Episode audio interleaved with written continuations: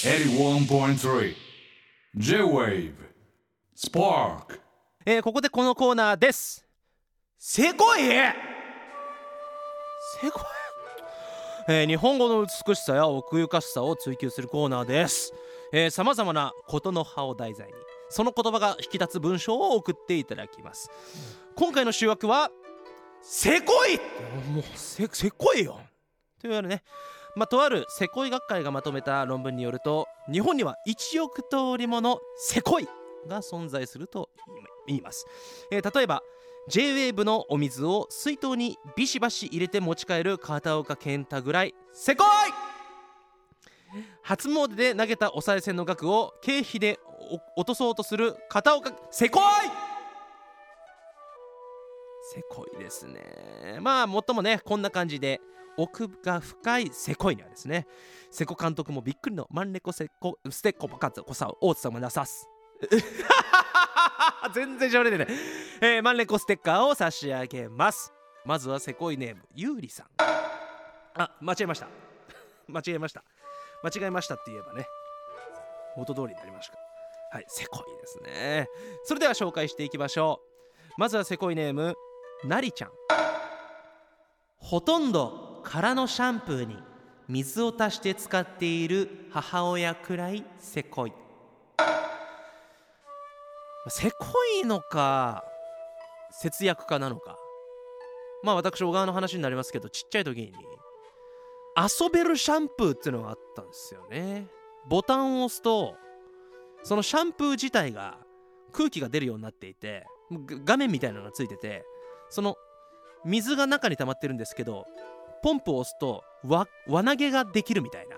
こうすちょっとねこれね口でうまく説明できないんですけどそのシャンプー自体がなんかこうゲームになってるっていうものが昔よく売られてたんですね。でそのシャンプーがすごいこうお風呂の時の楽しみの一つだったんでどうしてもずっと使い続けたい。ということで私もほぼ水になるまでやっていたのであの時の俺はせこかったのかな。なんかちょっと懐かしい思い出になりましたからね。ありがとうございますね。なりちゃんさん。シャンプーの話でした。せこいネームララさん。鬼ごっこで捕まる寸前にタイムバリアかけるやつくらいせこい。これせこいわ。せこい。マジでねいるんすよ。あとすぐ痛いっていうやつ。めちゃくちゃ痛い!痛い痛い!ちょっとちょっと待って痛いっていうねあれどこも痛くねえだろお前。何にも当たってねえし目になんか虫も入ってねえしって言ってなんだお前ふざけんなよっていうのねよくありましたね。でタイムタイムタイムタイムってね言う人ねこれありますね。懐かしい。最近鬼ごっこやってねえな。はい続いての。せこいネームイトさん。上司が部下に回した仕事をあたかも自分でこなしたかのように報告するぐらいせこい。なるほど。社会にはこういったことがはびこってるんですね。非常に良くない。手柄を横取りする的な感じに見えるでしょう。ただこれ結果を見るとその仕事自体が成功したらその部署というか全体的に持ち上がるんじゃないですか。結構ね、まあ、チームワーク、まあ、どの会社もチームワーク、まあ、このバンドもそうですけどすごいチームワークがね大事なんで俺がめちゃくちゃ頑張ってんなとか俺全然できてねえなとか思う時ありますけれどもあのやっぱみんなで勝ち取った時の喜びみたいなのありますからね。せこいだけではないのかなとも思いつつ紹介させていただきました。はい続いてのせこいネームシューマイ弁当を食べたい女。金木犀の香りがわからない人が毎年秋に金木犀の香りのことで SNS をざわつかせるのが可愛くてせこい。ああ俺のことだ。あのー、からないっすよ。その金木犀って何なんだ？今年の金木もう香り出てますか？って話をするんですけど。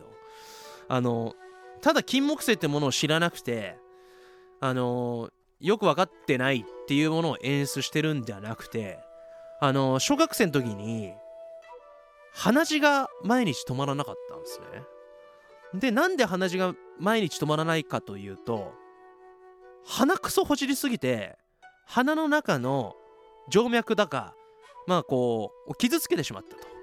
でそれで毎日鼻血が出るもんだからすごい血液が足りなくなって頭も痛くなったりしてたんですよ毎日。でそこで病院行ったら鼻の手術をすることになって。で鼻の穴を焼くわけですよ。3倍ぐらい穴を広げてそこをバーナーで焼き付けると。もう次はないですよと言われて。もう次がないの始まりが小6って早くねえかと思いながらまあそういうねリスクを抱えながら今まで生きてきてるんですけどまさか失うものが嗅覚もそこに含まれてるとはと。ちょっとねガクッと落ちたんですよ。その嗅覚自体が常に作動してるっていうものではなくてなんかすごい集中すると匂いっていうのが分かるようになったんですけどそれ以外の時は基本的に無臭で今生きています。なので金木犀の匂いがそもそも分かんないんですよね。なんでこれはね可愛いからとかそういうのじゃなくて助けてくれの SOS です。はい。続いてのセコイネーム紹介します。中二男子の母。祖母に1万円をお小遣いでもらったのに1万円札を崩したくないとの理由でこちらに500円ずつせがんでくる中2の息子ぐらいせこいなるほどね。中2の時のその1万円札すごいお宝なんですよね。だからねその気持ちわかるんだよな、まあ、当時の俺は額は変わらなくともお札が多ければ多いほどいいっていうのでお年玉をもらってその次の日に全部千円札にして束にしてあの持ってました。札束風呂札束風呂はややりてえな。今からでも遅くねえかな。せっかくですから六本木の帰り道札束風呂家に帰ったらやってみたいと思います。43度で行きたいと思います。はい、はい。はいということで、えー、ここから極上のせこいを選ばせていただきたいと思います、えー、それでは本日はですね、まあ、いつもはねこう2人もしくは3人でこのせこいを出し合ってまあとかこういろんなねもうテーマに沿ったものを出し合って極上のせこい決めるんですけどまあいかんせん今日は私1人ということで。だけどいつも通りなんかちょっとねこう決めていきたいなというので右手の小川と左手の小川がじゃんけんをして勝った方の小川に決めてもらいます。えー、勝率ね80%ぐらい左が今まで勝ってるんで今日はちょっと大穴の右頑張ってもらえと。嬉しいです。はい。それではやっていきましょう。じゃんけんぽん！ということでねあの右が勝ちました、はい、あのー、右手はやっぱあの骨折した回数もやっぱ多かったりするんでやっぱそのそういうものも含めてあの、そういうのも含めてはい。含めてですね。はいそれでは、え、本日の極上のせこい決めたいと思います。まあやっぱこれからやっぱちょっとムカついたっていうのもあるんでまああとこういうやつは今の時代でもずっといるんだろうなっていうこともあって紹介します。それではせこい極上のせこい。せこいネームララさん。鬼ごっこで捕まる寸前にタイムバリアかけるやつぐらいせこい。おめでとうございます。ララさんには裏紙に印刷したマンレコステッカーをお送りします。いやちょっとなんか素材がせこいな。えー、次回のテーマですが上がる上がる上がる。上がるでいきます、はい。まあ、例えばお母さんが買ってきたポテチがコンソメパンチ味だった時ぐらい上がる。あとあのしらすの中にちっちゃいイカが入ってる時とかね上がります。あと緑茶かと思って飲んでみたらリンゴジュースだった時もね結構テンション上がったりします。はい。はい、皆さんからのアゲアゲな作品をお待ちしております、えー、スパークサイトのメッセージフォームからぜひとも送ってください。81.3 J-Wave. Spark.